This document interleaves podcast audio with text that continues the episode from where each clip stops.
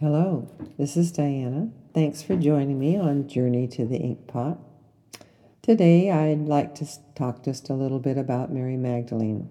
It was my third book, and I found the information on her very interesting, to say the least. From most pulpits and in movies and some books, she's been portrayed as a prostitute. Yet, you know, I can't find any scriptural reference to substantiate that claim other than it's just supposition passed, down through the ages. If she had seven demons cast out of her, she must have been a woman of ill repute, right? But wait, just because she went through a deliverance ministry, was she a prostitute? Hmm.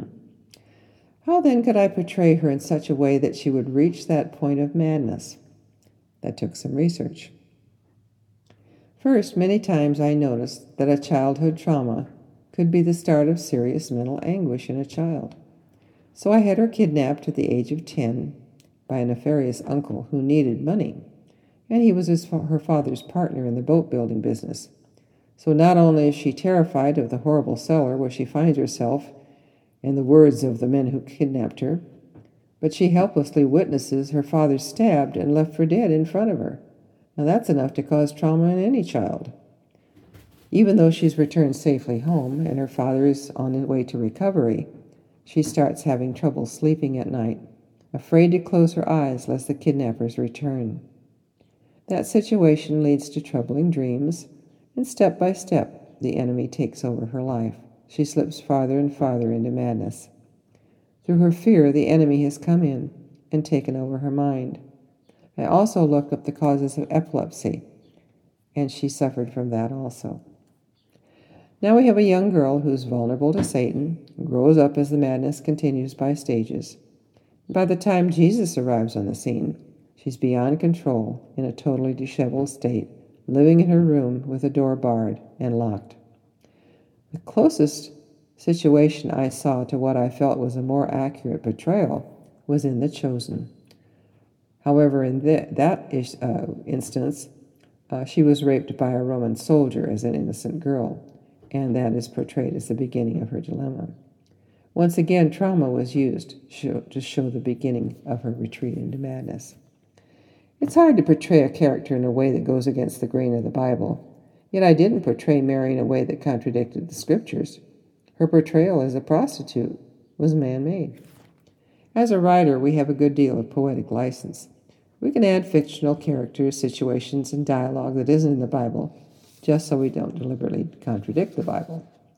What is written about the woman chosen in each of my books, I just had to elaborate. I felt the edict the Lord gave me when I wrote my first book of biblical fiction held for the other eight show her as I saw her with love. And that is what I attempted to do to show each character in a different light, maybe in a way that she wasn't portrayed in the Bible, and what she went through in her life in Journey to the Well, I had to come up with six different male characters and how they came and went out of Mara's life. Who were these five husbands? It doesn't say anything about them, so I was free to create them, each with a different scenario.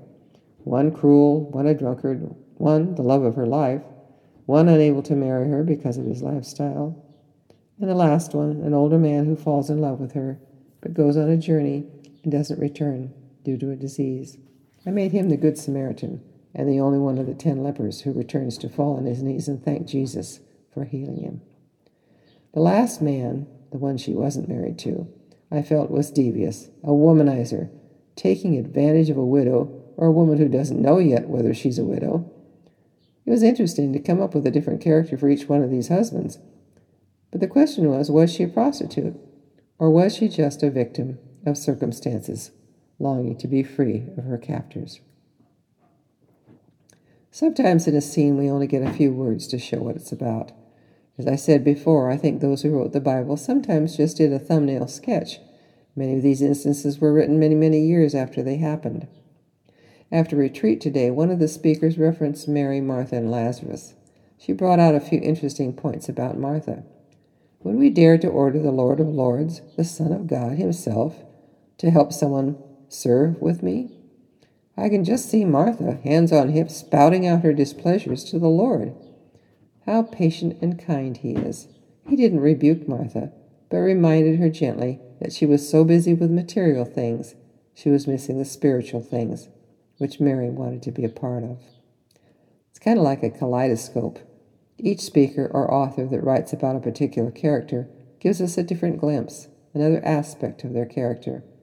And we're able to see them not just as a figure on the pages of a scripture, but they're brought to life as living, breathing people. My favorite scene in Mary Magdalene is where her uncle, now reformed of course, and her husband grasp her firmly by each arm to bring her to Jesus.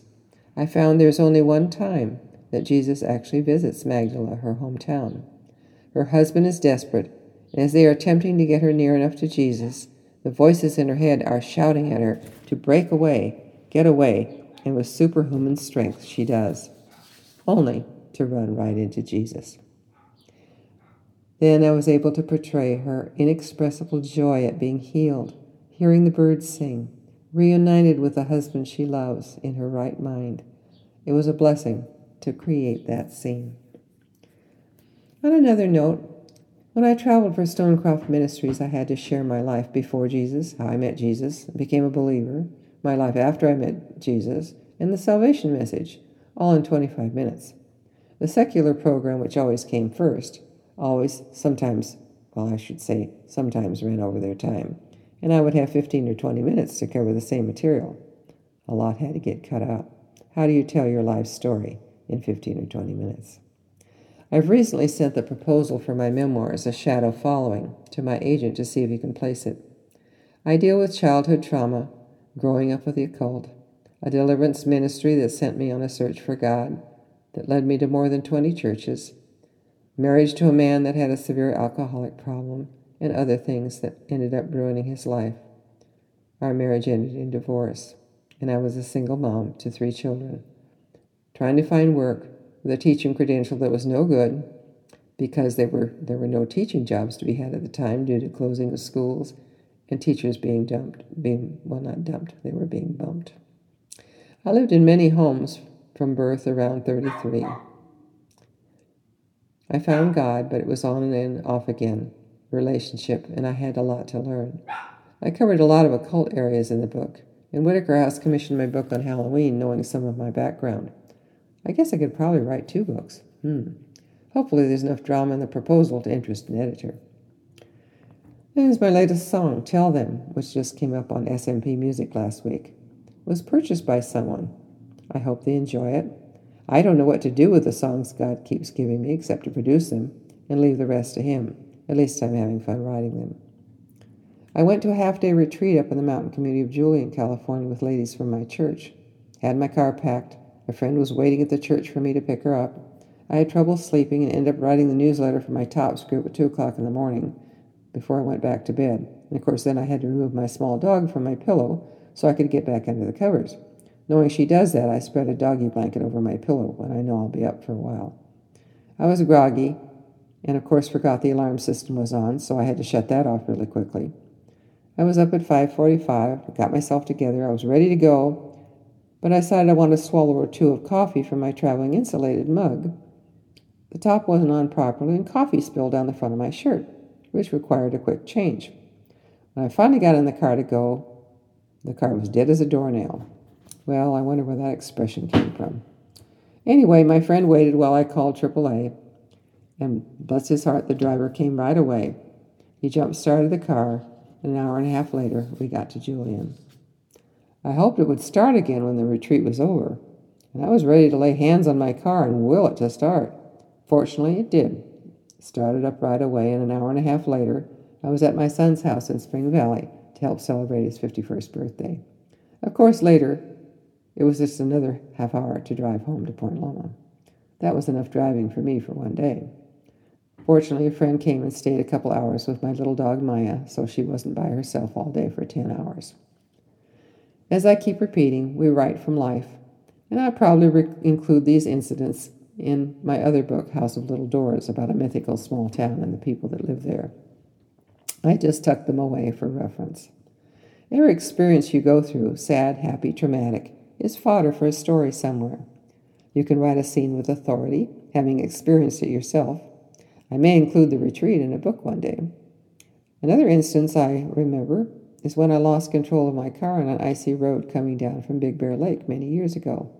If it weren't for the placement of a critical metal railing with sturdy wooden posts, I would have been at the bottom of a canyon and not giving this podcast.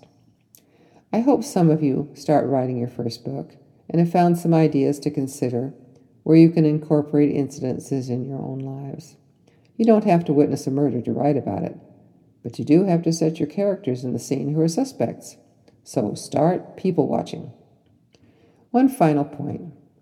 As a Christian who writes, God has to be part of your story. It is His inspiration that moves you to write.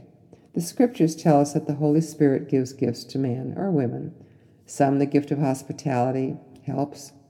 You could be a cook, taking meals to those in need, healing, writing, music. There's many gifts. Not everyone is called to be a preacher or an evangelist or a teacher. Yet through your words as a writer, you can reach people that would not go to church or don't know the Lord yet. In every book I wrote where the woman was in the New Testament, there is a salvation message. Someone finds Christ and prays that prayer of repentance and receives Christ. I pray that through one of my books, someone will find the Lord. There's a song I believe Carrie Underwood made famous Jesus, take the wheel. In our case, as a writer, one could say instead, Jesus, take my pen. Well, my email address again is writerlady75 at gmail.com, or you can message me on Facebook. I'd love to hear from you. Any comments, suggestions? This is Diana, and I hope you'll join me next week.